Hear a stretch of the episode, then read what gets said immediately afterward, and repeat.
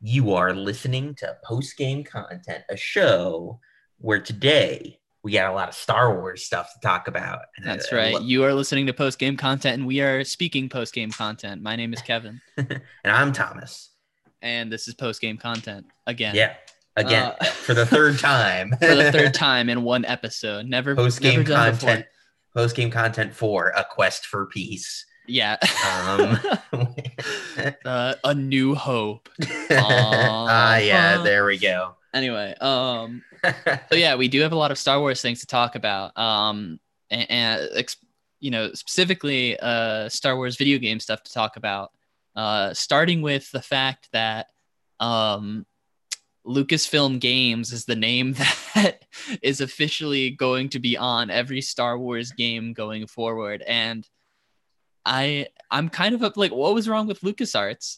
Yeah, I don't know. Did they did Disney really feel like they had to change it that much? well, and if especially if you think about it for a second, like Lucasfilm games, like that, that's that's what I was gonna say. That's like the B movie game. Like, like, like don't you hate don't you hate when movies that have movie in the name get a movie ti- or a video game tie-in? Like think of like Mhm. the Lego movie video game. Th- those are always the worst. Yeah. I hate when that and and those games you like those games can be good. Not saying those games are always bad. In fact, I think you know I think the Lego movie game. I, I actually played that a little bit, and I and I remember kind of liking that. You know, Mhm. nothing wrong with it. It's just Mhm. a Lego game, pretty standard. But Yep. like, just man, like I don't know, like you're applying that to every game now that Star Wars comes Yeah, out. with. it's- Imagine. it- I just whatever. It's weird. It, it is odd. Um, and I guess the announcement was really funny because um I, I guess the way they announced it was like we've been looking for a while now for a way to categorize all the uh all the games that we're going to be making going forward. We've decided that Lucasfilm Games is the way like, like yeah, I just instead of renewing LucasArts, really? I, I don't know. Especially because like LucasArts is already like iconic in games. You know, like LucasArts does have like a really solid like secret, know- like pretty much anything like Tim Schafer worked on. You know, was yeah was, that's like, that's like that's like a good brand. I mean obviously lucasfilm everyone it, it's pretty obvious that they're going to be the same thing in effect. So like yeah, yeah. so, I mean, like- it doesn't it doesn't really matter, but it, it really doesn't. I just think it's like it's just splitting hairs. It's to the point it's like why would you change it? I don't know. Um i thought that was funny but on that note of of changes being made to star wars video games ea is uh losing the rights to uh, the exclusivity rights, I should say, not lose. Like they can still make Star Wars games, but they won't be the only people who are able to make Star Wars and games. uh, and let me be the first to say, uh, good. yeah, I mean, um, I've seen so many memes where it's like it's like uh, you know the scene in Episode Three where uh, Yoda comes in uh, when Palpatine's taking over, and he's just like. Over your rule is, and not a moment too soon. like I've seen that, but it's like EA. It's like over your rule. um, or like even uh, another episode three meme um, when they're like, "Sir, it's time for you to go," and it's Bail Organa, and he's like, I, bu- I- "And so it is," but it's like EA. um, so yeah, I mean, like, I don't know. I don't think. I don't know. I don't think EA did a necessarily bad job. I just don't think oh, they. I think really- they did a bad job. Like, well, okay. I mean, like they did. They they got off on a really bad start. Battlefront one, like the, the new Battlefront one, that's always going to be confusing. The fact that there are Yeah. two Battlefronts and two Battlefront twos. But anyway, um, the EA Battlefront uh wasn't that great. It had a lot of content missing from like old from the old Battlefront games. Um, I will say it had a lot of polish though. I I, I genuinely believe that the first EA Battlefront had like a lot of care put into it. Mhm. Um, but it just didn't have a lot of content. And then conversely, when Battlefront 2 came out, I think, you know, it had a lot of content, but between the microtransactions and like just the lack of polish, I think it came off pretty clear that EA didn't really care about this game. yeah, Um, which was unfortunate. I mean, Um, it it because like I, I will say like the one good Star Wars game under EA's flagship was uh, Jedi Fallen Order, which I'll, I'll talk a little bit about later on. Yeah, Like- and I and I was thinking about that too. Like I feel like later they came into stride because, you know, um I I genuinely think that um Battlefront 2 as time went on got better.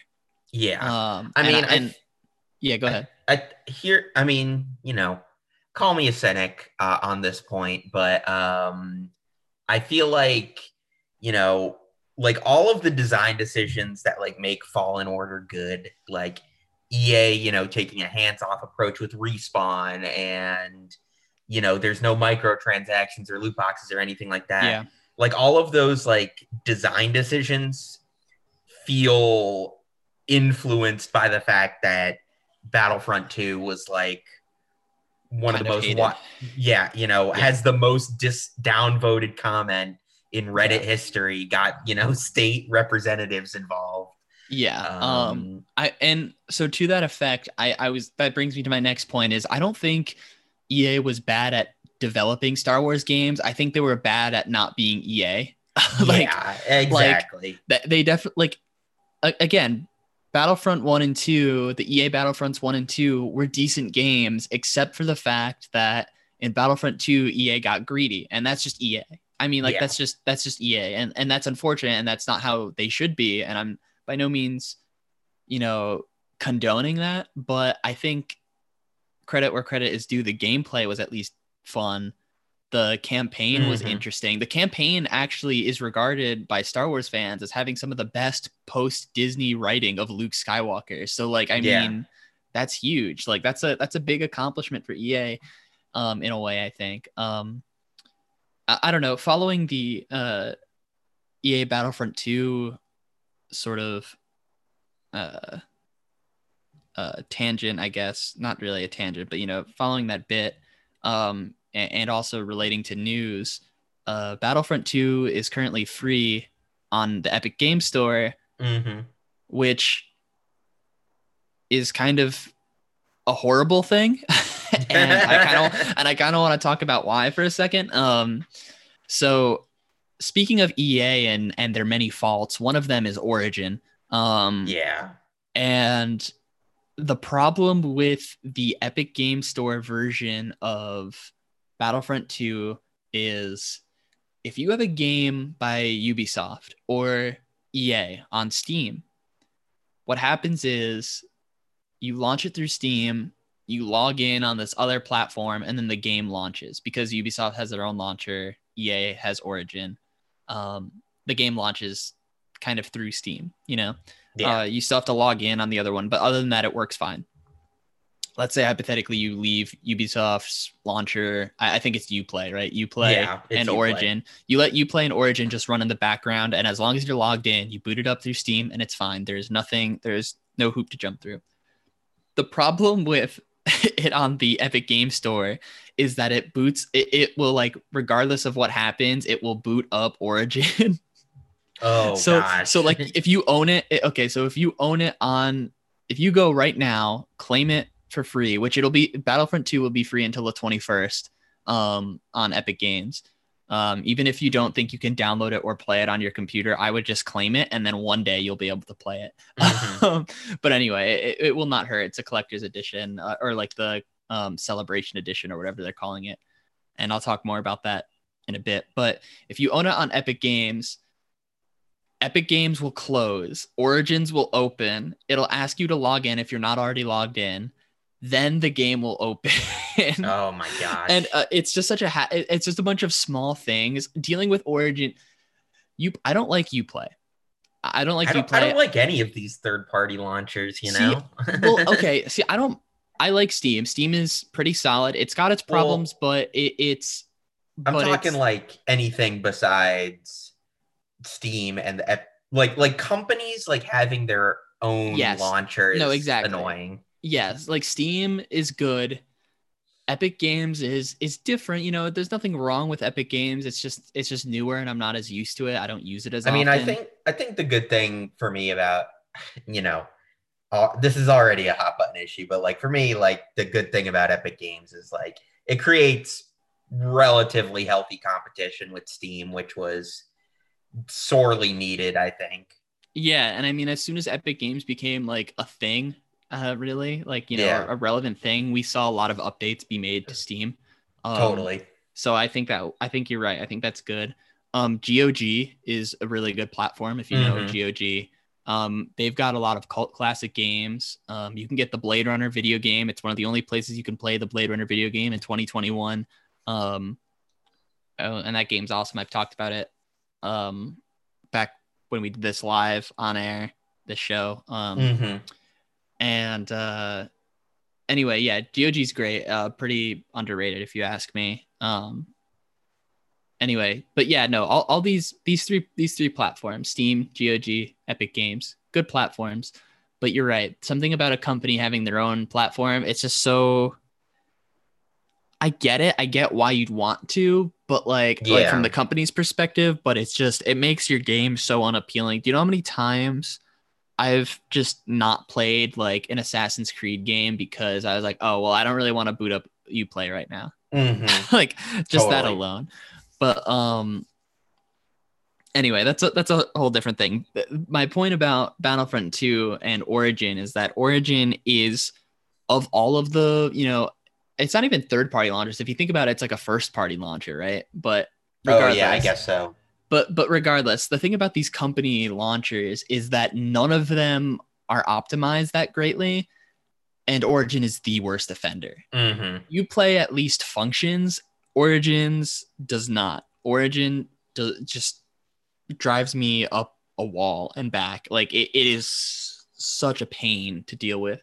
I was trying to install Battlefront 2 because I claimed it while it was free um, over this past week, and it took. I, I had like I had like you know around five megabytes a second, pretty pretty good download speed. It took over like like six hours because the it just kept Jeez. restarting randomly. Like it, it just I- I- my connection was fine and, and you know everything and I because I genuinely thought you know maybe my internet's just wonky right now, but no, Origin I, I fully blame Origin. Mhm. um but yeah i i mean that is really the only drawback um to to to the epic games version of ea's battlefront 2 yeah. um well that and another issue which i will talk about in a upcoming segment. But before that um i do want to go back to the lucasfilm games story for a bit because uh bethesda um well yeah bethesda has announced that they're making an, a new indiana jones game and it will be produced by todd howard so you know maybe what that means is that um, an Indiana Jones engine is going to come out, and we're going to see like a lot of really good fan games. um, but no, but seriously, I don't know. I'm I'm cautiously optimistic. I think this will be really cool um, because it's supposedly an original tale. It's not going to be any of the movies. Mhm. Um, it's going to be an original story, reading reading straight off of a off of a uh, off the Bethesda website. This standalone adventure starring the legendary archaeologist will tell a wholly or- original tale set in the height of the career of the famed adventurer. Um, I think that's awesome. I I don't know. Um, I, I don't think there's really much else known about this right now. Um, Yeah. but I mean, it. You know, obviously, uh, not the developers, but y- you know what? Honestly, um, oh wait, no, it, it- they are the developers. Um, you know what? Honestly, makes me excited about this is that this Indiana Jones game is uh, being made by Machine Games, Yes. um, who also made uh, Wolfenstein: The New Order and Wolfenstein: The New Colossus. So you know Mm, they have didn't know that. experience. They have experience making games where you, uh, you know, murder a bunch of Nazis, and uh, you know that that's what happens in Indiana Jones. Sometimes. Yeah, that's a that's a perfect fit. Um, yeah, exactly. I think uh I think my main excitement is that like I think I genuinely think Indiana Jones is like sort of it, it, it's weird in the sense that it used to be this like cultural icon and is sort of Mhm. like in the same way that Star Wars is. Um but whereas I feel like Star Wars had a bit of a hiatus before coming back, I feel like Indiana Jones is at risk of fading into becoming like a cult classic and not that there's anything wrong with cult classic status. Um, if anything, that just sort of makes you a, a cool IP hipster. Yeah, Um, but wearing your fedora, your hipster Right. fedora, just like Indy. just like Indy, yeah. Um, Indy, I feel like I feel like Indy could could work a neck beard. Um, yeah. but anyway, for sure. uh, but yeah, no, I, I just think that you know whether or not this game is good or bad, I think it'll be interesting to get that IP back in the light of of the public. You know, I think bringing. Indiana Jones's name uh, back, you know, to just get get it on everybody's mind. I mean, I personally really like um, Indiana Jones and the Infernal Machine. I think it's available on Steam now, but for a long Mhm. time it was a uh, it was a 64 a Nintendo 64 exclusive. I own like I think I own I'm pretty sure my copy's bootlegged. Mm. Um, but regardless, I do own a physical cartridge of it on N64, and that game's fun just because it's like the Ocarina of Time engine, oh, that's but- interesting. but you play as Indy. It- it's like Tomb Raider. Jones. It's it's Tomb Raider styled. Um, it's a Tomb Raider game on the Ocarina engine, basically with Indiana Jones paint over it, and It- it's re- it's a lot of fun. It is interesting because I do. I again, I do feel like Indiana Jones is like very right material for video games, considering you know Oh yeah, I mean, the whole If you- killing Nazis aspect and. Uh, Oh yeah, and, and I mean, just think about Uncharted, how that was Yeah. literally based on Indiana Jones. Like that is like just a, a I mean, I, we had a you tweeted about Uncharted, and it got me thinking. Like Uncharted is just Indiana Jones if he was a video game. You know, Mhm. like and uh, and Tomb Raider as well to a somewhat lesser extent, but Yeah. you know, no, I I I, I can totally see the comparison. Um, yeah, I'm pretty sure the design philosophy for for Tomb Raider was like, uh, you know, take Indiana Jones but make it more appealing to straight guys, um, and like, and you know, just just make it over sexualized uh, yeah, exactly. female protagonist. Um, and I mean, you know, it worked between between that and the the shower rumor, um, like that, you know, that really Mhm. got Tomb Raider super Yeah, popular. there you go. But and the, and um, the uh, don't forget the Playboy ads for Tomb Raider. Oh, as I actually forgot those were a thing. Like, you know, I was just kind of making a, I was just kind of making a joke, like, oh yeah, you know, Tomb Raider, the original Tomb Raider was kind of like, kind of, you know, sexist. Yeah.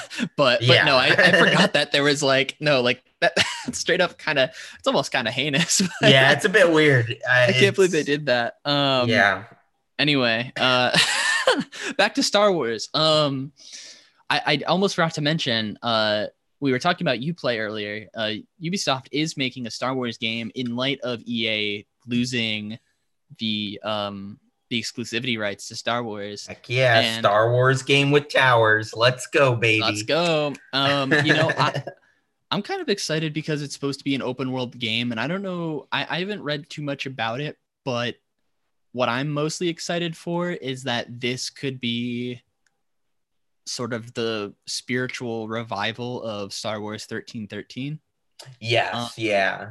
Bec- and for those of you who don't know um star wars 1313 was so supposed to be this like open world coruscant game um where you sort of I, I think 1313 derives from like the level or like the sector of coruscant that it would take Mhm. place in and to my understanding it was a completely original star wars story um that was looking to sort of I- I don't know if I'm remembering these details 100%, so maybe you can help me Right, fill in, Tom. But um, I, I thought it was supposed to explore like the transitional time between uh, the Republic and the Empire, and sort of that era of Star Wars on Coruscant specifically, because you know we have we would go on to get Rebels, um, which sort Yeah. of explores that time period, which I think is you know great show and and all. Um, Yeah, both ga- Rebels and uh, Fallen Order uh, look at yeah, it. right. Um,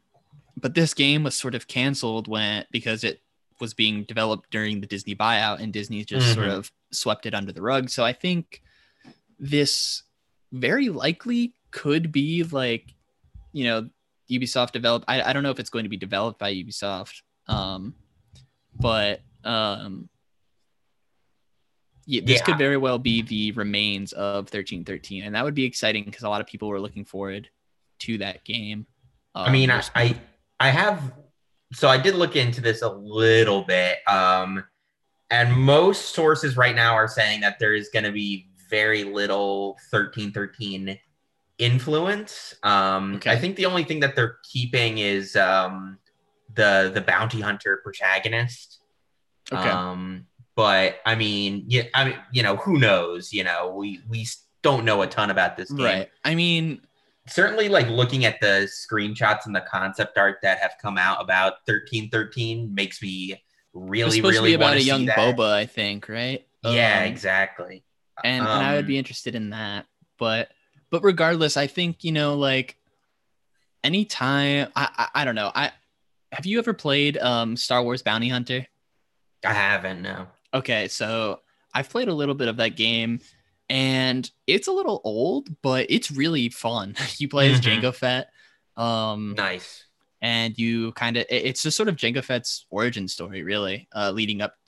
Basically, Oh, that's like pretty cool. it's basically sort of leading up to episode two um it it's sort of to my to my recollection it sort of shows how he came in contact with like dooku and uh how that plot sort of unfolds um and it's it, it- it's a lot of fun like i said it's old so it doesn't look Mhm. super great and there are some little bugs in it but imagine if you will drake of the 99 dragons but good and with a star wars coat of paint I would Um, be so down for that. yeah i mean like because it because that's essentially what it is you ha- you can wield the the pistols individually hit like Jango Fett's iconic like silver pistols there um and the reticles you know you can you, anyway it, it- it's a great game um so ever since playing what little of that game i did play i've always kind of wondered like why isn't there more games about this like like i don't think people really realize that like fans don't really want Star Wars fans don't really need you to be able to play as someone with a lightsaber to have a good time. yeah. And I think that's something that EA didn't really realize with um with like um Fallen Order specifically. Like I think I think they could have made like a really good game. Like you could do anything in Star Wars and people Totally. like it because it's Star Wars. Like the more I mean, just look at the Mandalorian. You know, it's right like- i mean like the further you, in fact i would argue that the further you stray from like lightsabers jedi and even like ot stuff i think the more interested star wars fans and gamers become uh in in in, that idea because you're I mean, I- it's something new I, I don't know i just maybe you're not appealing to a broad like casual audience but you know you really when you're making a if you're making a my philosophy is that if you're making a star wars game it should be for people who are going to like star wars anyway you know like you, Mhm. you're not necessarily i mean i get I'm, i get I mean, the I think- concept of wanting to get everybody to play it but whatever you know Yeah, for sure. I mean, I think uh I think you're totally right. Like when they get further away from the main storyline is where we get some of the best Star Wars stuff because, you know, they're not going to be as tied down um to, you know, continuity and things like right that. i mean i would look at KOTOR honestly um yeah.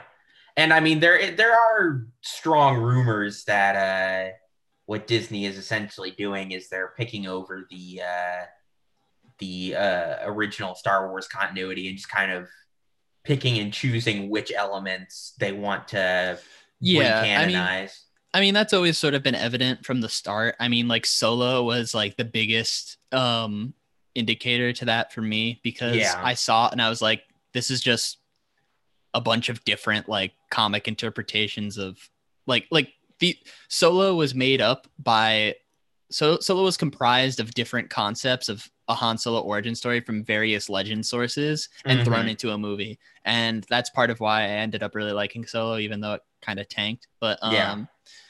but anyway, it's, it's that- okay, Kevin. I like that movie too. okay, okay. I thought I was gonna get hurt. I, I thought I, I feared my life for a minute. Um, but no, I, I like I like that movie. Anyway, um, I, I, that kind of uh, I, mentioned KOTOR a minute ago, and that I think kind of segues nicely into our our next our next bit um about Star Wars games we really like because we're talking about Yes. Star Wars, and today is Star Wars Day. Uh, I just made it Star Wars Yeah. Day.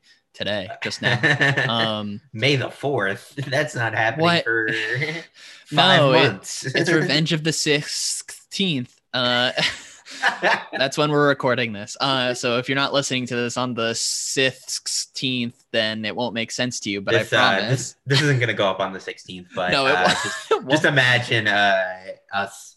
Imagine you're listening to this on the 16th. yeah, we've traveled you back. Well, this takes place a long, long time ago. that's true. Yeah. yeah. so, um, Um, yeah. So, well, obviously, there's a lot of great Star Wars games. Um, there are uh specifically from like the 2002 to like 2006 era i think Mhm. is when a lot of really good star wars games came out but um even Yeah. recently i think there have been some good ones i i think i do i i I know you you're you're pretty partial to um fallen order aren't you Yeah. Uh, so I, I, I really like Fallen Order. Um, I will spend. I, I, I kind of want to talk about. Uh, I'll, well, all right. Let, let, let me say what I like about Fallen Order first, because we could probably we could probably do two of these. yeah Um, all right, so yeah, Fallen Order. Um, I'm not a huge Souls like guy. Um, yeah. I mean, I I have Dark Souls, I have Bloodborne, I had you know I have I've had decent fun with them, but like you know I, I haven't finished either of those games. Um, they're too hard for you it's okay i understand I mean, I, well, Bloodborne, I'm more interested in, but I just think it makes like one or two design decisions that like really bother me. And Mhm. uh, Dark Souls doesn't have those design flaws, but the flaws it does have are um, different. So it's kind of like you know they both kind of equal out to me. But um, yeah, so I, I mean, I I appreciate what those games do, and um, I think that's what sort of attracted me to Fallen Order. I've discovered that um, between KOTOR and Fallen Order, that uh, Star Wars is really a way for me to, um, you know, become more uh, palatable and accepting of gameplay styles that I don't, that I'm not normally into. That's an interesting Um, uh that's an interesting thing that you bring up because I I 100% agree like if if a game isn't really a genre that I like but it's an IP that I like I'm way more open to playing it.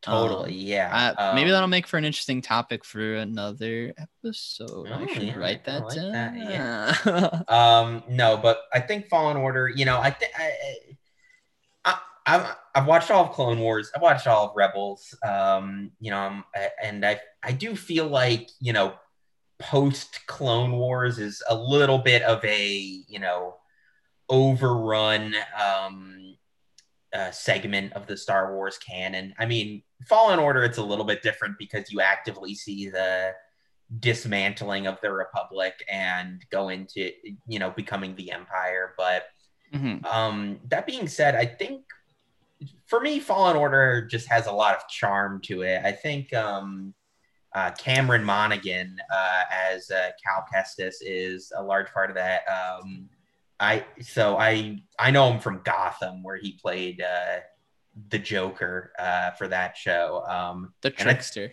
yeah, the joke.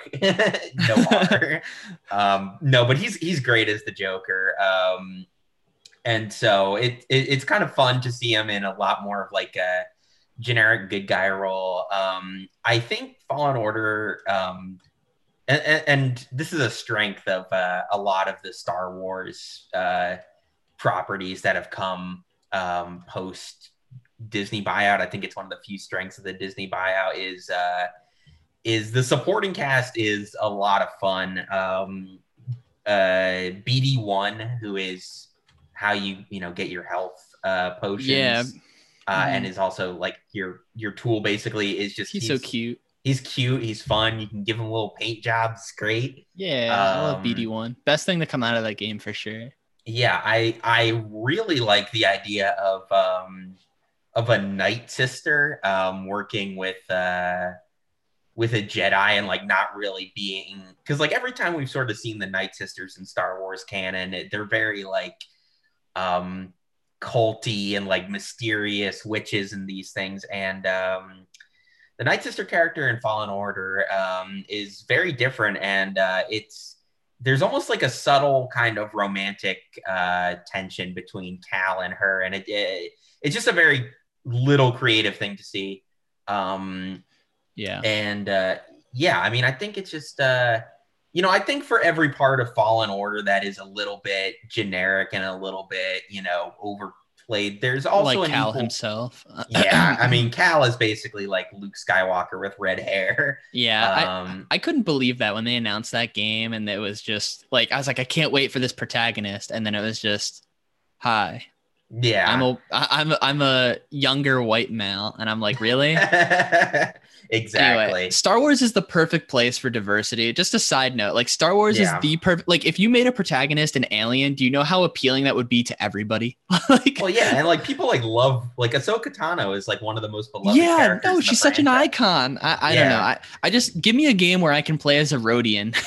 yeah. Give me a game where I can play as one of those McClunky, uh, and they just McClunky. no, torpedoes. give me a, give me a game. Do you remember Nien Nunb, the guy who was with Lando and they blew up the Death Star? Oh yeah, yeah, yeah. I remember that. G- give me a, a, game where I can play as that species. I don't remember the species off the top of my head, but give me a game where I have like the flaps on my on my face. Like I don't exactly. know, exactly. Yeah, something something crazy. Yeah, I, I love like that. Uh, anyway. an Admiral Ackbar. Yes. Oh, um, oh man. Uh, what are they? The Mon Cala? Uh, the Mon yeah, exactly. or something? I don't know. Um, yeah. I mean, I, I, and uh, I will say, I mean, I'm, I'm trying to phrase this properly.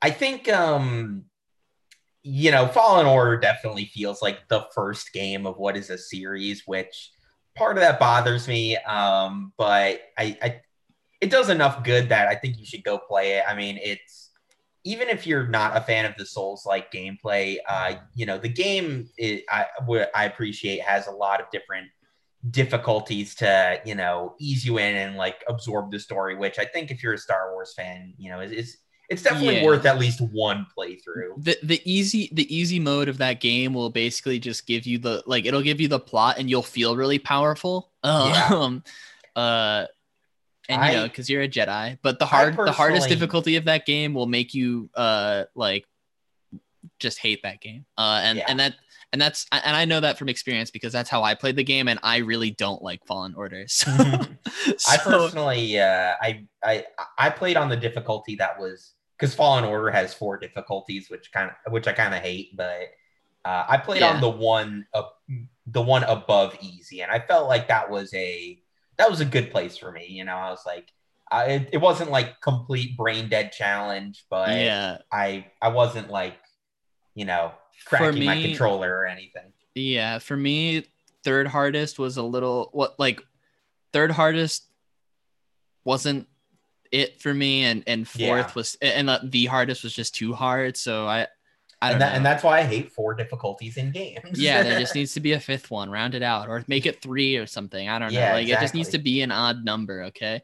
But um, you could make it 13 and I'd be okay. Like even though I'd be like, what the hell's wrong with you? But I, you know, I, anyway, um, so Star Wars, um, I don't know. I'm kind of looking through my library um, of games that I've played that are mm-hmm. Star Wars themed and I gotta say, like, I, I've talked about um I've talked about the Jedi Knight games before. Yeah. Um there's you know it's uh Jedi Knight uh Jedi Knight 2 Outcast. There's Academy.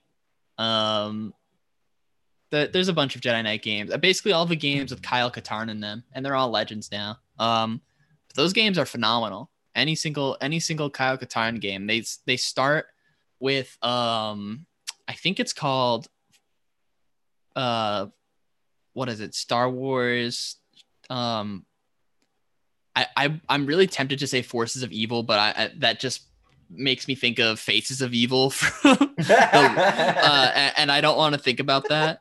Um but great I'll grab the power converters. No, no, no. Power converters, lightsabers, blasters, they're yours, my friend, as long as you have credits. Sorry, Luke, I don't give credit. Come back when you're a little mm, mm, richer. richer. um, yeah, I man, it's gonna kill me. I can't think of I can I cannot think of the first game that he's in, but it's a Doom clone. It's a Star Wars Doom clone, and it's a lot of fun.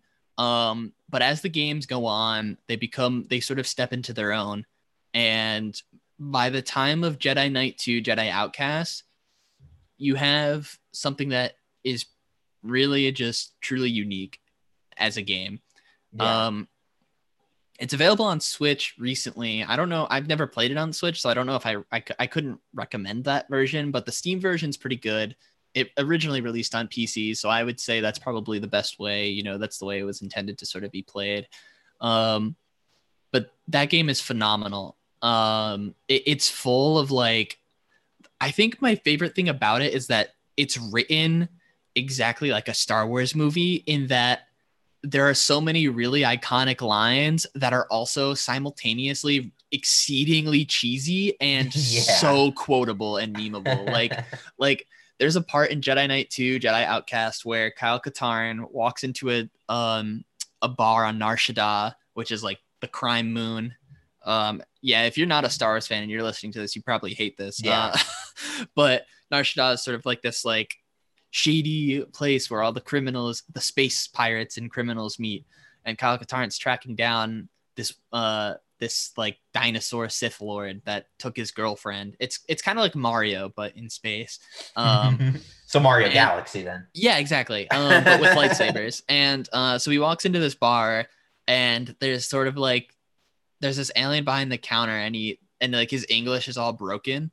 Um, and he says everything like he talks about everything as if they were plurals. So uh he's like um Kyle Katarn's like a he says something like I'm looking for information, but whatever. But there, there's this there's there's this one part where uh, the the bartender's like, "Who's Askins?" and the and Kyle Katarn slams his lightsaber on the counter, and it's supposed to be this really badass scene, but it's like poorly animated because it came out in like 2002 or something. Yeah, and um, he slams his lightsaber down, and uh, he's like, "I'm asking," and then the alien's like, "Ah, Master Jedi's," and he's like, "I'm not a Jedi."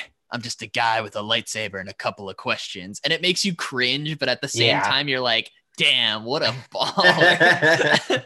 and uh, and then the, I could quote the rest of that scene. I, I don't remember how it starts, but I could quote the rest of that scene. I'm not going to because we'd be here forever. But um, yeah, no, those games are the the Jedi Knight games are really well written. Uh, Jedi Academy kind of falls off in terms of plot, in my opinion. It's not that great, but the gameplay is even better. Um, and Kyle Katarn is in those games, um, but in a much different role. You don't play as him, uh, but you know he exists and interacts with the player character and kind of acts as a mentor. Um, and it's really cool. The, those games are really cool. Um, obviously, KOTOR, fantastic yeah. games, fantastic two games. I got Tom to play them. Mm-hmm. Uh, or play one of them at least. I don't know if you ever made it through KOTOR one. Um, I, I I haven't finished KOTOR one. I uh, okay, understandable. I, I got um I got to tat. I, I as a small tangent, I'll explain why. Is that I went to Tatooine as my first planet, and okay. Uh, Tatooine is really boring to explore, honestly. Because it's, it's, just an open. It's an so open, big. It's too big. Um, yeah. Um. The, the little the little town that you're in is nice. I don't think it's Mos Eisley, but um. No, I it mean, looks a lot like it. You know, visually. Yeah, and like I, I, you know, I hear like HK47 is like one of the best characters in that game, but like oh yeah, have, absolutely, hands down. I just haven't you know gotten far enough in the plot or side quest or whatever for 100%. like a lot of his personality to come out. Yeah. Um, but no, the KOTOR games are fantastic. They're fun little RPGs. Um, I, I say little, but they're pretty big. Um, KOTOR one and two are really good. They're considered some of the best Star Wars games ever. Um, any of the any of the flight sim games, any of the flying Star Wars games are f- fantastic. Even Squadrons that just came out uh, last year, I believe, fantastic game. Um, whether it's the original Rogue Squadron that you're playing or any of the GameCube uh, Rogue Squadron games. I think there's uh, I forget three, their subtype. Yeah, there's there's three of them. Or well, there's two on the GameCube, but there's three total to my understanding. Right, right. Like there's there's the N64 one that was later ported to PC, which is available on Steam. Um, there's the two on GameCube, and then there's Squadrons, the new one, and all of those games are really good. Mhm. Um, the X-wing uh, Tie Fighter games are good, but you have to really be like a flight sim fanatic. Uh, I'm kind of going on a speed round right now. Um, but yeah, those games are really hard to set up. But I hear that they're like some of the best flight sims uh, around. Um, and they just also happen to be Star Wars games. So if either of those are your thing, then I would recommend them. Um, there's the Old Republic, the MMO. You know, if Mhm. you're into that, set um, set in the uh, KOTOR universe, or well, Yeah. I guess it's all the universe, but like specifically, it follows on certain Yeah. elements. technically, from KOTOR. technically, they are kind of. It's it's it's odd because Old Republic is in the unique position where it's the only ongoing like Legends game. Like it's still being updated and stuff, and still exists. Um, so really, you're not wrong by saying it takes place in the KOTOR universe because technically speaking, these are two different like like it's Legends and canon now. Technically. Right, so, right. I mean, you're not wrong. Um, but yeah, it, it does basically kind of follow the events of of um Knights of the Old Republic, which are the KOTOR games. Um, and then the one that I wanted to talk about, uh, well, obviously there's the Battlefront games. Um, Mhm. EA and uh, THQ, I think, made the classic ones, if I remember correctly, or had a hand in the classic ones. But regardless, the classic ones and the and the new EA ones. But the one that I wanted to talk about was Republic Commando, which is a phenomenal game. Um, think like think if Halo was a squad shooter, but also a Star Wars game. Nice. Um, that's what you have. Yeah, it's pretty solid. awesome. Um, you have like a very very unique cast of clones. Um, they form up Delta Squad. Uh, they're an elite task force of clones, and they they have a bunch of different missions that are all different battles that take place throughout the Clone Wars. Uh, there's like a really cool Geonosis level um, that kind of stands out in my mind. Um, and it, they're just phenomenal games. It, they visually uh, has a, has quite a bit of like uh, Metroid Prime um, Mm. influence in that like the visor is the HUD. Yeah, and, yeah. And that like every time if you perform like a melee kill on something, like if it's a if it's a droid, oil will splash your visor, or if it's like a like a Geonosian or something, like you know the goop splashes your visor, and then the visor Nice. like wipes it clean, and that's a really cool effect.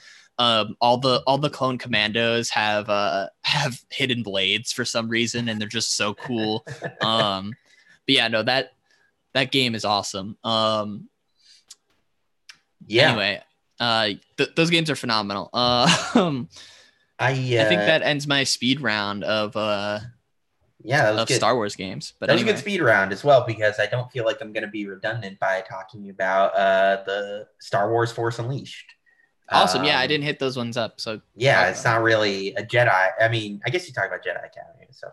I mean, it's Anyway, lightsaber. It's lightsabery. Um, Yeah, yeah. Um, we'll say, but I really like the Force Unleashed games. Um, Mhm. I mean, one is leaps and bounds better than two is, but I still think two has its moments. Um, two had its merits. I won't lie. I, I think there were some minor improvements that I enjoyed about two. Um, yeah, I like I- I think anyway, choose, I- choose combat feels a lot uh, smoother.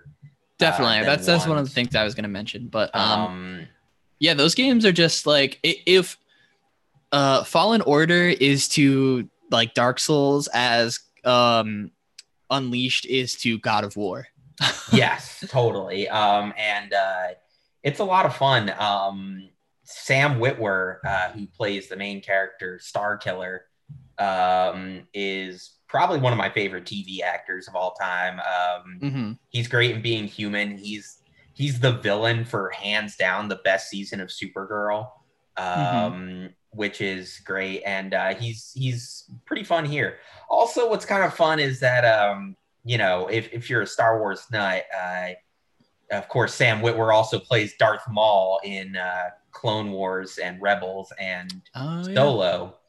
Um, and you actually fight Darth Maul in uh, in Force Unleashed one. who's Maul voiced by in that game Uh, not Sam Witwer. Is who I was gonna say by. that'd be Yeah. interesting uh, i was Um, gonna uh, maybe it's the actual face actor for uh what's his name Oh, may- um, Maul because I know Yeah. Maul actually did the voice at some point, but I don't know.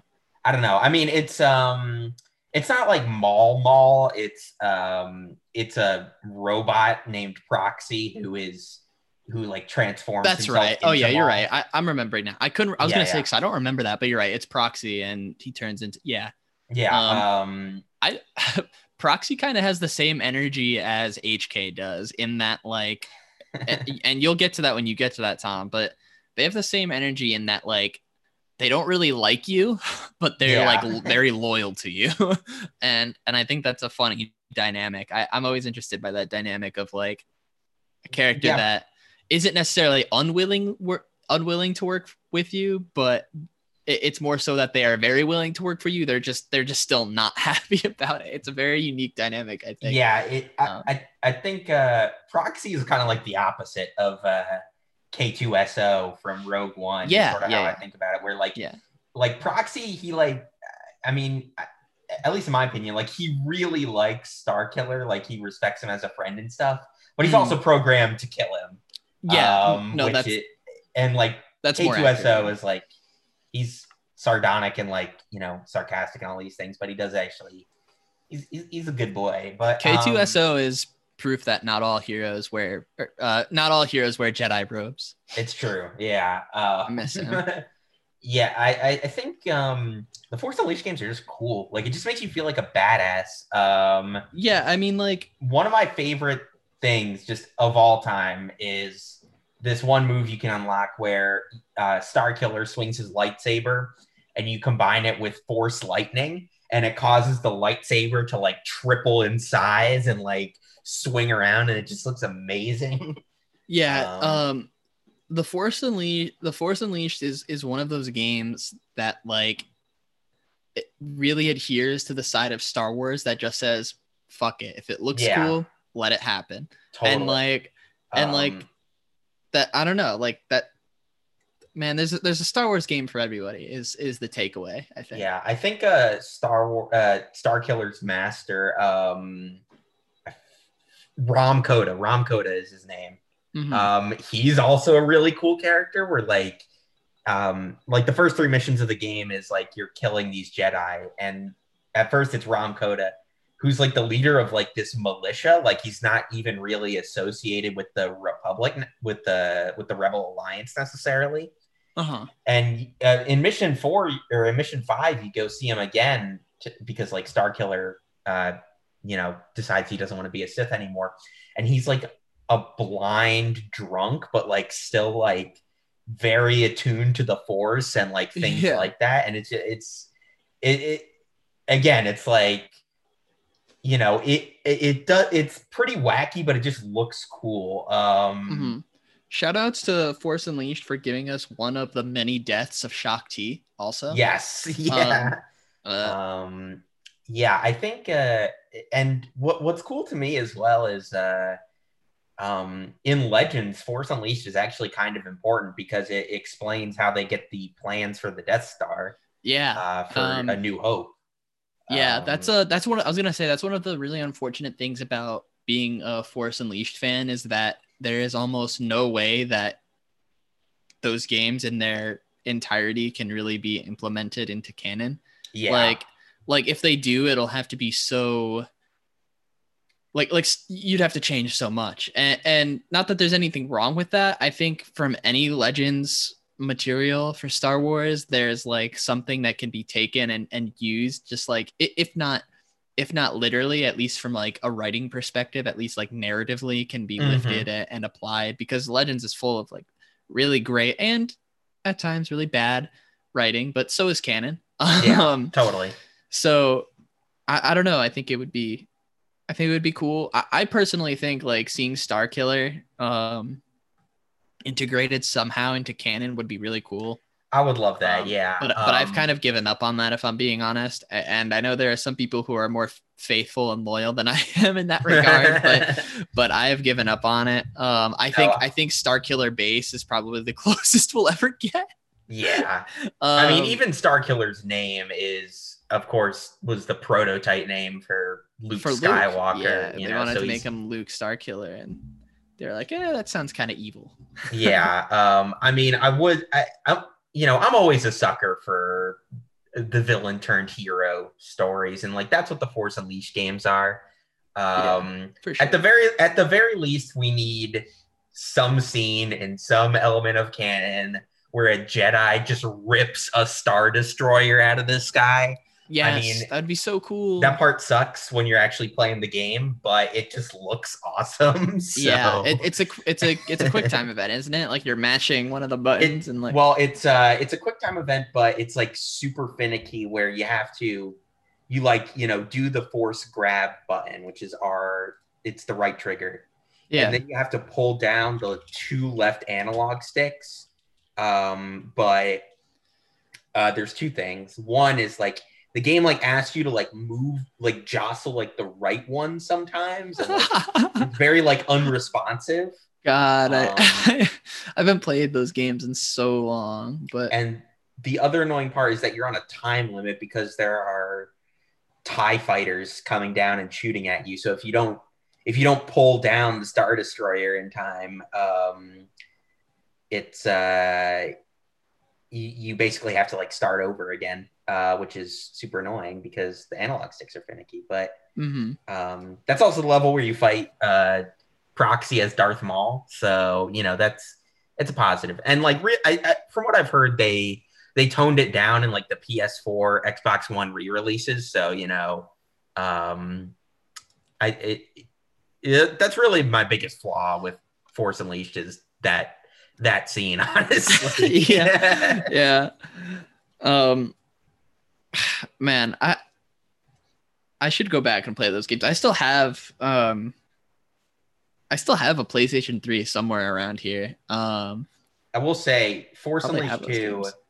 for all of its problems, I think is like uh one, it's cool that you can use two lightsabers as that w- Star, that was one of the things that I really liked about that game. Yeah. as Star Killer's default weapons. Um I and um the giant I it's it's not a rancor, but it's like a giant monster that you fight Yes. on the third level. That's a I thought it was a Rancor.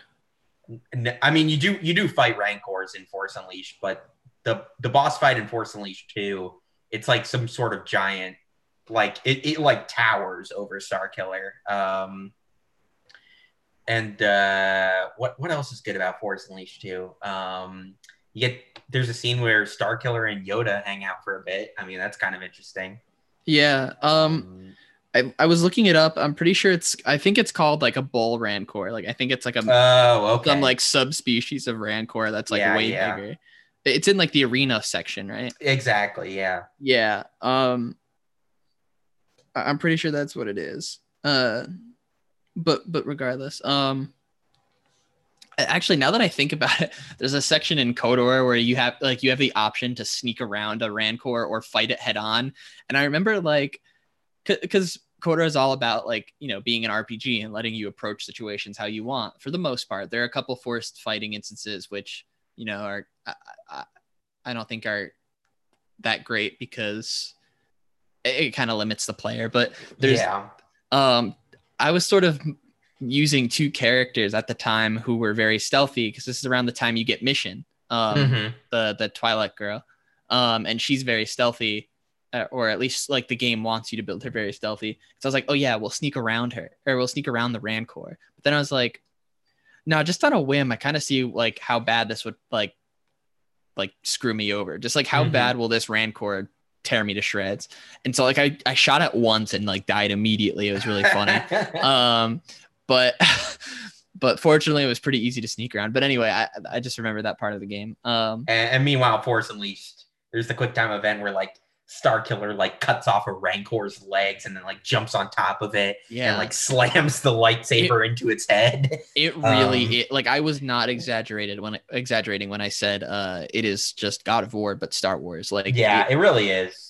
Especially um, too when like it's undeniable when he gets two lightsabers because then it's just like the It- parallel yeah, it's the Blades of Chaos. yeah, it's the blade of chaos. Um, but anyway, no, um, the force, the force unleashed games are, are pretty good. Um, Mhm. I don't know. Is that uh, is that time to is that about time to I switch into our next uh or what we've been playing or Yeah, I think so. Um, Okay. Um, I, I had a Star Wars game. I don't know if you did, but I'll, I'll go first to stick with the theme if if you didn't. I, I Um, didn't. So yeah, go. go okay, perfect, perfect. I kind of sprung the Star Wars theme on you last minute anyway. So, uh, so I've been playing uh, because it was free. I've been playing the EA Battlefront 2. Um, and I kind of alluded to it earlier that I wanted to talk about this a little bit more. Um, I've been playing it with a couple of my friends who also downloaded it with me, and it's been a really fun experience. Um, I gotta say, you know, I had I have Battlefront 2. I got it. I had it originally on PS4, um, just because my my dad and I used to always play the old Battlefront games. So when the new ones came out, we got those ones too to play together. Um, and we sort of mutually agreed that the old ones were cooler. Um, but uh, part of what I really enjoy about two is that it's a lot better now. I don't know if I would say that it's better than I don't know if it'll ever sort of replace classic Battlefront 2 in my heart, but EA Battlefront 2 is one of those like release failure success stories, I think, you know, like it's the the No Man's Sky of multiplayer Yeah. shooters. yeah, it, it really did come around. And I think a big part of that was removing microtransactions for sure. But just the consistent updates, the the different game modes, um, Ewok Hunt is Mhm. is both hilarious and terrifying and very enjoyable.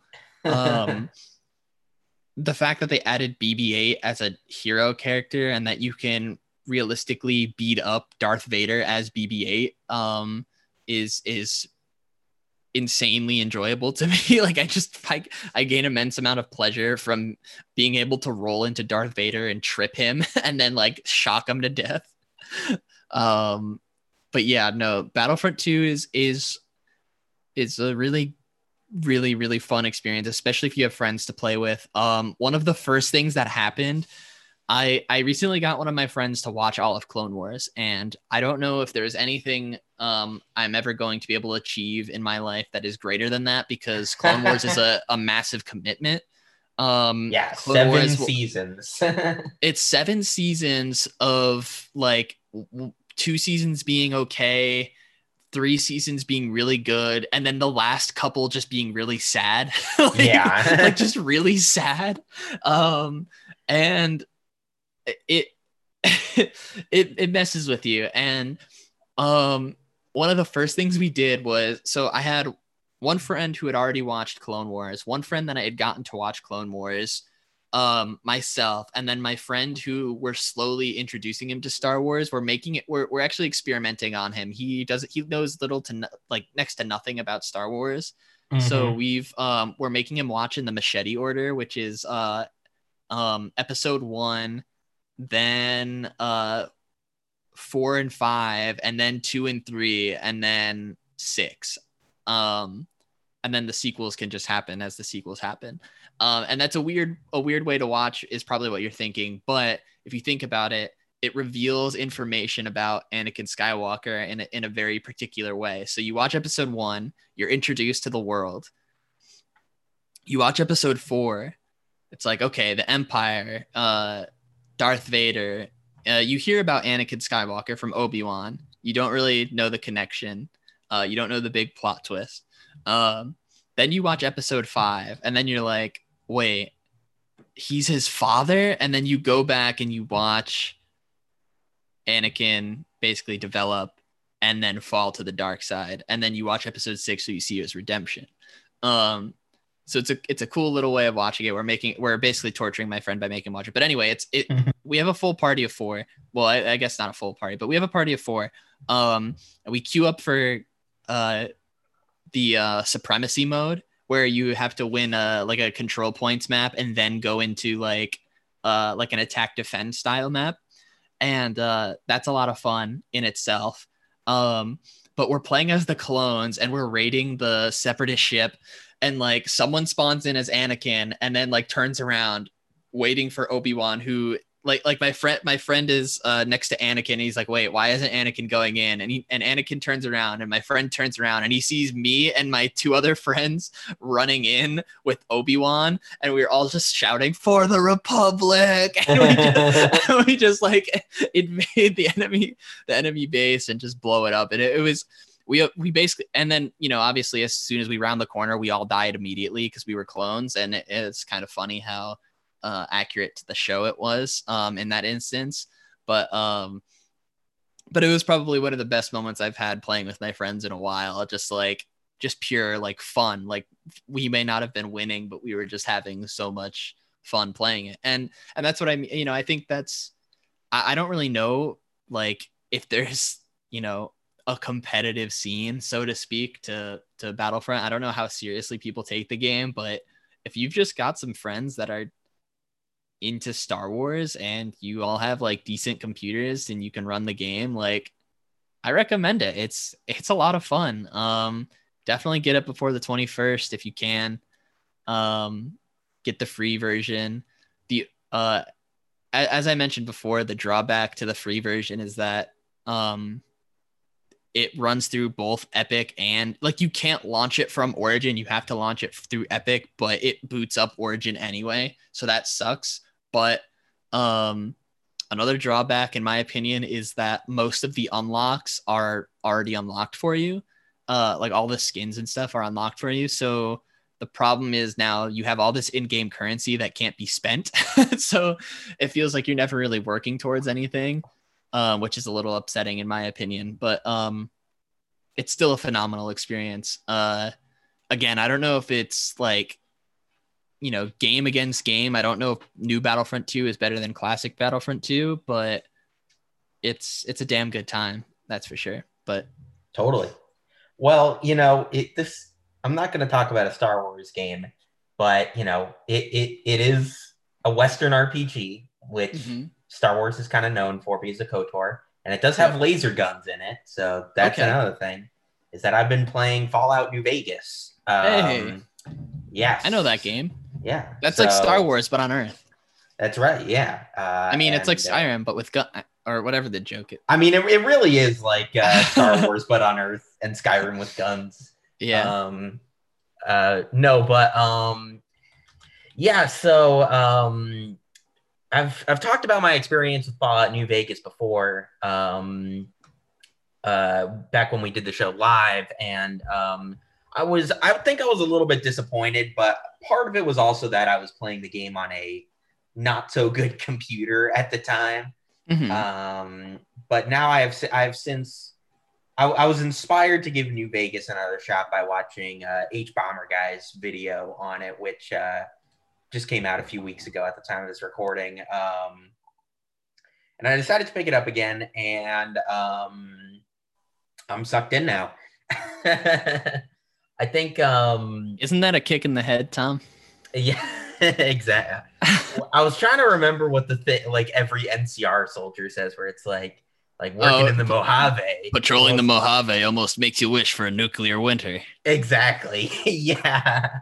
Um it's uh it I have to say this is the mo- I mean, as a person who's only played 4 and even then just the first, you know, couple of hours of 4 um, New Vegas is gripping me a lot more. I think the other problem I also had, and to be honest, you know, I don't know if there's any caravan players, uh, hardcore caravan fans, but uh, I re- I I made the mistake of asking how to play caravan, and I was like, wow, like this is, I'm I am not in it for Listen, this. Listen, Tom, you you know how, you, okay, so the listeners might not know, but Tom, you know, I, I'm I'm pretty card savvy. I like my card games. Mm-hmm. Um, I don't like Caravan. Yeah. I, it's just it's never really appealed to me. So yes, it's, you did make a mistake. I'm sure okay. someone out there. I, I'm pretty sure. I'm kind of curious now. I'll let, I'll let you continue, but while you're talking, just know that I'm going to be looking up the Steam statistic to see just how many people have that one achievement for like winning 60 hands of Caravan or something, and I guarantee you it will be extremely low yeah. Um, no, but I, I mean, New Vegas, I think it's, um, I'm always kind of, you know, I'm, I'm, I'm a creative writing major. I, I think about story and narrative all the time. And while I'm not necessarily against silent protagonists, I do want my protagonists to have some level of characterization to them, um, just because it helps me identify with them more and sympathize with them more. And I think, um, I think the Courier actually has quite a bit of, you know, very subtle characterizations. You know, they are still for the most part, you know, character, you know, a character who you project onto and like Mhm. make your own. But at the same time, um, Have you? Can I interject real quick and ask? Uh, have you played any of the DLC yet? I have not. Um, So as there is a recommended order to play the DLC in, uh, because it reveals some information in a in a diff- in a certain way, and that Mhm. would be how the that that order is how they were released because that's how they were intended to be right, right be played. Um, I'm I'm glad you brought up that point because that's one of the many things that people like about New Vegas is the subtle way that the courier is characterized. Um, so remember that when you're playing the DLC because that's something they they hit on a little. I mean, it's always subtle. It's a little less subtle in the DLC, especially the final DLC, um, where it's almost completely the point of that DLC. Yeah, So so definitely be on the lookout for those. Um, definitely. yeah, I'm, I'm I'm glad you're you're into that aspect. Um, yeah, I'm only level nine, and uh, all the DLC areas I've found say like come back when you're level ten, and I'm like, Yeah. okay. Yeah, definitely Um, wait. Uh, one of them need wants you to be like way higher level. So like like the final one, I think it recommends like level 20 or or even 30 maybe. But but yeah, yeah, uh, I um, I mean, I, I will say, you know, obviously New Vegas is a game that's been out for forever, but I just thought I would share since like the dawn some- of time, actually, yeah, yeah, sure, yeah. Um, it was the first video game. That's why the graphics are so bad. It, which is weird that you know Fallout One, you know, you, you take the first game, which is a first-person shooter, and then you transition to a turn-based. Uh, yeah, I don't know why they did that, but I like that game still, so it's fine. no, but um, uh, I, I I was thinking just to I would I would share some of my personal experiences because I feel like that's the best way to talk about these kinds of games is. Uh, so I mean, really, really, the quest that made me fall in love with New Vegas, um, as I'm sure it did for many people because it's one of the most talked about ones, is um, "Come Fly with Me." I think it's called, which is Yeah. uh, you are helping the ghouls uh, in uh, a, a, a rocket factory, I think it is, um, go to what they think is heaven, but you don't really know what it is. Like space, I It- guess, just a- to die. it, it's kind of alluded that it's like that they're trying to land on the moon or something. Yeah. I, I, at least that's how I interpreted it. That they were trying to get to like some promised land on the moon, but like yeah, like allegorically, it, it's supposed to be like heaven. Like, uh, there's there's a bit of layers to it. You know, I I- think um yeah and um I, I i mean that's what's that's what's great about it is is the layers um because you know i i, pu- I put a lot of points into speech because i i'm not a violent person you know i, I, I if i can solve a situation without resorting to violence i'll i'll, I'll try to um and this game like really and this quest in particular like really makes you work for it um because so like it starts out and this guy's like hey can you help us get to heaven? Uh or, or, like we need access to the to the the rocket storage. But the rocket storage is being guarded by uh, a group of nightkin. So i'm like all right i go see the i go see the nightkin guy.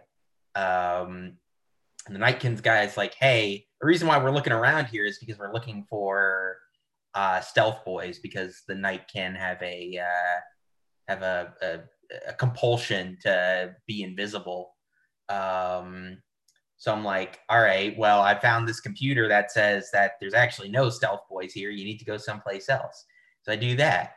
Um, but then, um, so I'm like, all right, cool. Uh, what's the other? What's the other part? Um, oh yeah, uh, there's there's some part or some machine that I need access to to help these guys, but that is being guarded by a ghoul who is not part of who basically is just kind of like a, a hanger on of the of the cult. Like he's not really involved but like mhm. he, he doesn't have anything else to do. And i need to convince that guy to move by finding his dead girlfriend who was killed by the nightkin who is part of the cult Um, yeah, and- that part was sad. yeah, it's very it's very tragic. And then you kind of see it coming though, if I'm being honest. I don't know about true, you, yeah. but I, I- but I, yeah.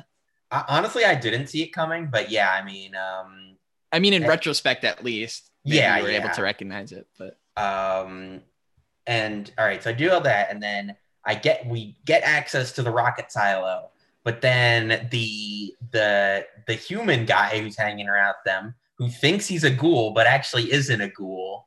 Um, I convince I convince him that he's not a ghoul, but he wants to take revenge on the the cult for essentially manipulating him.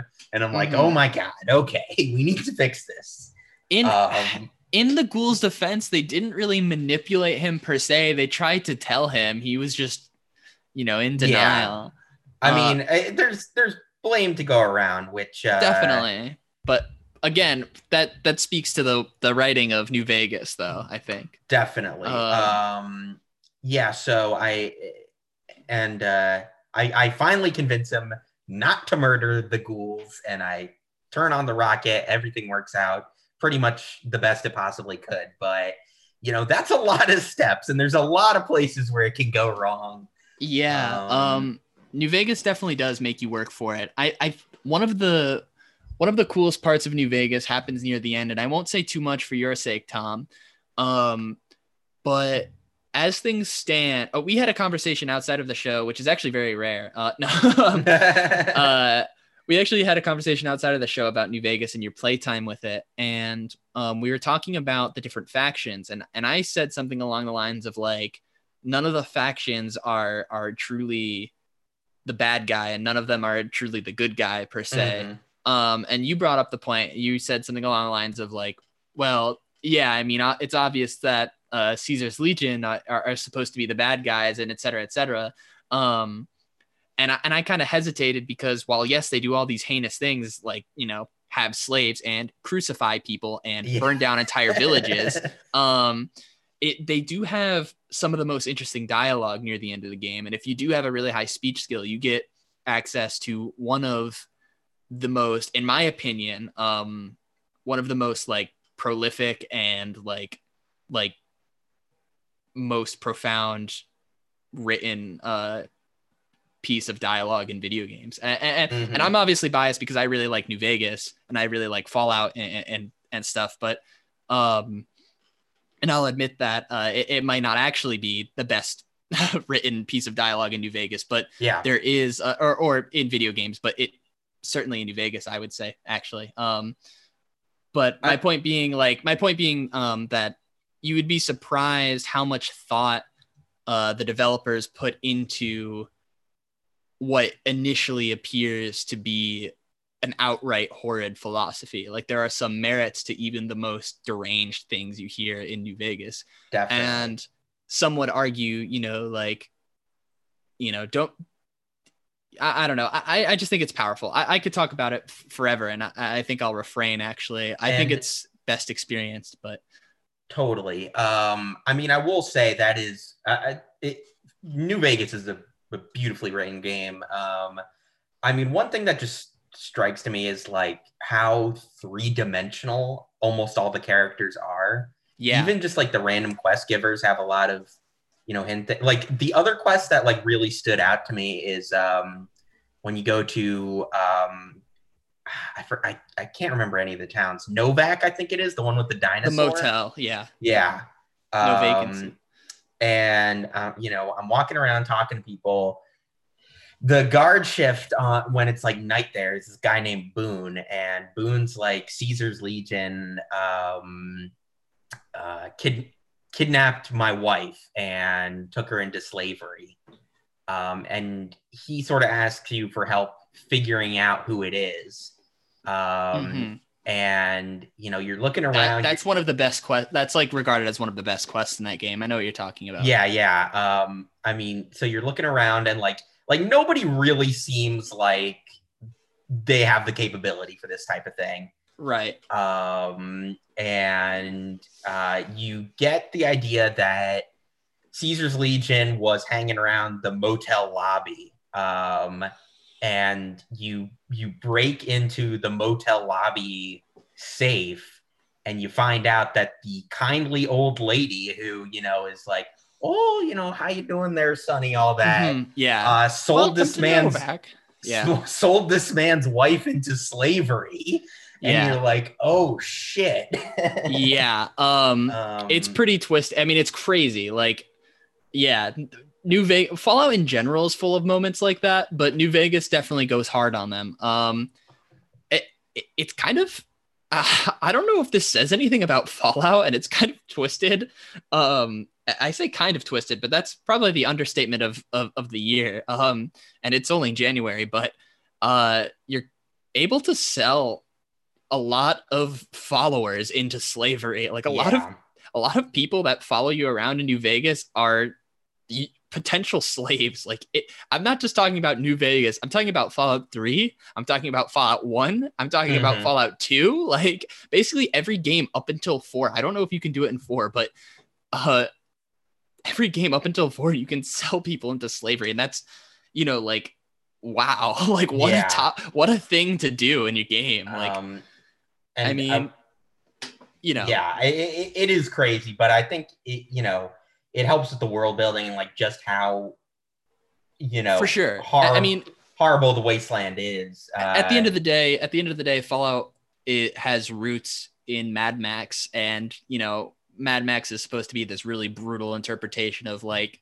what happens when like man turns against themselves, you know, and Mhm. um, and and I do agree. Like, I'm not. I, it feels like a weird thing to say, but I do think it belongs in the game because it does, uh, to your point, uh, set up world building and I mean, New Vegas is totally a. It's uh, it's basically like reading like uh, political debates. You know, like everyone has Mhm. their own philosophy about how the wasteland should be run. Yeah. Um, and it's like it's like the struggle to like live in a civilized world when the world has been, you know, so brutal for so long. yeah, Um, you know maybe um I, I don't know. We've been talking about talking about new vegas for a bit. Maybe this would be a good another good idea to shelve for another another episode. Um but uh, i don't want to cut you off if you had something to say but i think Yeah. I, I i know i for for one could talk for hours about new vegas alone let alone the other games in the series. But i think if at some point i got you to play the other ones maybe not the classic ones i won't i won't push you that far but if you played a little bit of three um i think it'd be interesting to talk about the world of new vegas and look at it Yeah. from a, a more uh, a narrative lens uh, Definitely, yeah. Um, I mean, I will say the the the very last thing I'll say because we'll have yeah, and this maybe not necessarily the important thing, but um, I you know going back to the three dimensionality of the characters. Um, so the last thing I did in New Vegas before we recorded was I recruited Veronica. oh i was Um, gonna ask if you got her when you were talking about three-dimensional characters oh my god Yeah, what a character um, Veronica is probably going to end up being my favorite party member. Um, I mean, I've only, her, I've only to get her address tom get her address make her happy I yeah, I mean, I've only recruited Boone so far, and I accepted the quest to recruit um, Eddie. Um, yes eddie's the best partner though unfortunately veronica's a close second but I, I don't, I don't have enough uh, repair. Or You're not I don't smart have enough, enough, Tom. skill You're- you- right now, but not uh, big brain enough to get him I, I will I will get Eddie as soon as possible. But um, yeah, uh, Veronica um, is I mean she's just fascinating like right off the bat where she's a member of the Brotherhood of Steel who at this point you're I mean you really don't know that much about the Brotherhood of Steel. right Um, you don't uh, unless you've played previous Fallout. yeah i was gonna say a spoiler alert you don't really learn too much about them in new vegas um, but um yeah i mean they just kind of come up across they come across as like almost like a dead civilization in a way like they you know um like one of their certainly one of their abandoned bunkers is like where one of the dlcs takes place um if i recall. Yeah. Yep. um well it doesn't take place there but it starts there yeah um and she is there- there's just so much to her like um the the fact that like she wants to like her goal is basically just to see the world and I mean, just the fact that she just wants a dress um, is like, it, it's such a human thing, you know? I mean, like, like Boone's whole thing is like he wants like revenge and like, you know, all that. And like Veronica just like, like she basically just like wants to be happy.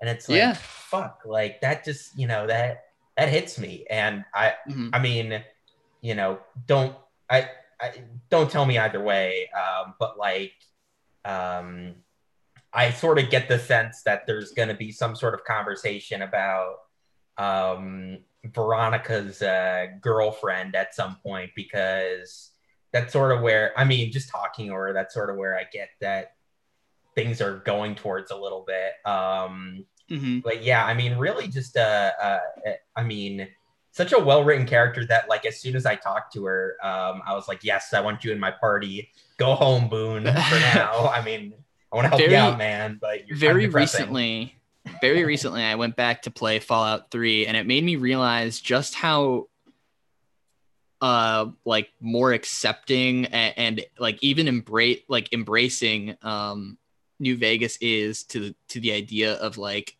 of like same-sex couples um Mhm. because in fallout 3 for one um it, it seems like a weird like it seems very bizarre but you can there, there's the there's the um there's the lady killer perk in fallout 3 and new vegas. Um but in in in fallout 3 uh basically it just confirms your character's sexuality you know? Uh lady killer uh It's like ten percent more damage to female Females, enemies, and then and- also reduces like speech check or skill Yeah, checks by ten percent.